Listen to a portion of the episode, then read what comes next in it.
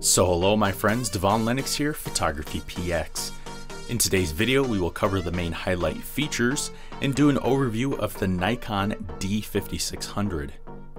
Initially released in the spring of 2017, the Nikon D5600 is another installment in Nikon's D5000 series of APS-C cameras aimed at beginning photographers and first-time buyers. Officially, it's the successor to the previously released D5500, and while it's simple and straightforward, it's definitely not basic. Nikon aims this camera as a competitor to Canon's T7 and Sony's a6000. It features a 24.2 megapixel CMOS sensor and the EXPEED 4 image processor. While unchanged from the predecessor, this combination remains confident and combines to deliver strong overall image quality. The camera also provides continuous shooting speeds of 5 frames per second and a 100 shot buffer. On the video front, it shoots 1080p full HD video up to 60 frames per second. The EXPEED 4 image processor also delivers strong low light performance as well.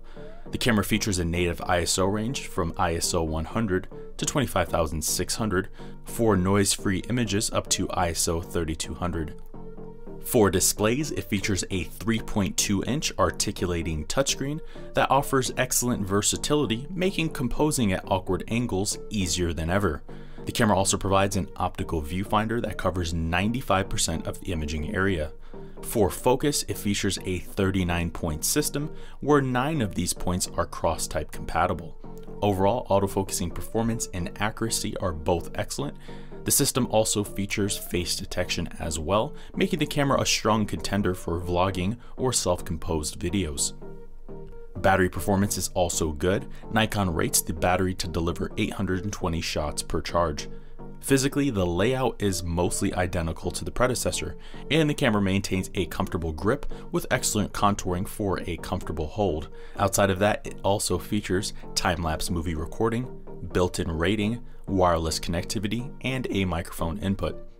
In the end, the Nikon D5600 is a photography-centric camera that's tailored well towards existing Nikon users, but it also makes for an excellent choice for those ready to upgrade from a point-and-shoot or compact camera to their first DSLR. It's easy to operate with a minimal yet effective control set, which makes it quickly mastered. And overall, it's an excellent camera for the photographer that values quality with simplicity. So there you have it, my friends.